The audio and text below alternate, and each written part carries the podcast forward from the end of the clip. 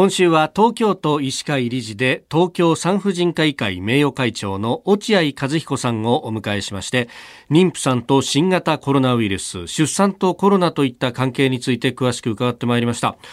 えー、1週間伺ってきて、えー、分かったのは、妊婦さんでもきちんと対策を取れば、あ恐るに足らないと、えー、きちんと出産はできる。ただ、早めの対策は重要だということが分かってまいりました。最終日そのあたりまとめて伺いたいと思いますが先生まずワクチンですけれども、これはしっかり打つべきであるそうですね。あの、えー、妊婦さんだけでなくて、あのご家族の方もあのワクチン接種をえー、していただければというふうに思っています。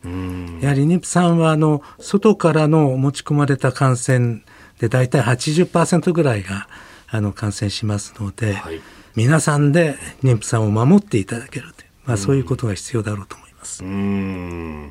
あの、健康ね、えー、デマが飛び交っておりますけれども、不妊になるだとか、はい、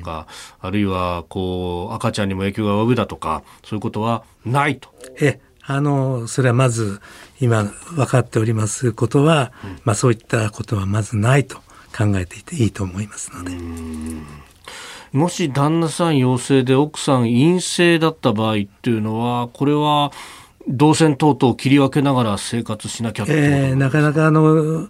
今のその家庭事情の中で、うん、えー、この動線を切り分けるっていうのは非常に難しいことが多いと思います。うん、ですからまあ、そういう場合にはあの、まあ、保健所のご指示もあると思いますけども、はい、えー、ホテル療養あるいはご指示に、えー、ご入院いただくというようなことが必要になってくるんじゃないでしょうかね。まあ、そうすると、やっぱりこう持ち込まないようにこうどう努力していくかということになりますが、まあ、例えばあまり出勤せずにリモートワークでとかそういうことが必要になってきますか？そうですね。あのーまあこれもなかなか難しいこともあるかと思いますけども、うん、とにかくこの妊婦さんがご家族にいらっしゃるという場合にはやっぱりその、えー、ご主人もそうですけど、はい、社会の中で守っていくっていう、まあ、そういう対応が必要なんだろうというふうに思います。うんそして、まあ、妊婦さん、もし仮に感染してしまった場合ですけれども、まあ、重症化に対しての注意、どういったところがありますか？妊婦さんがコロナに感染しますと普通の方よりも重症化しやすいと、うん、いうことはあのもうあの統計的に出ております。でそれはやはりその子宮が増大することによって肺の機能が低下するということも、うん、あのその一因だろうというふうに言われています。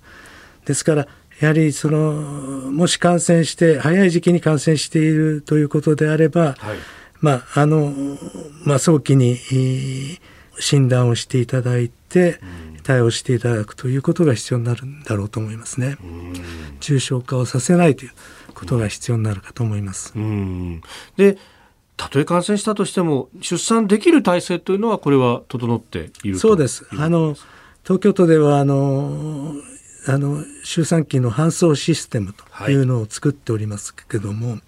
まあ、そういう中で感染症それからあの新生児特にこう未熟児医療、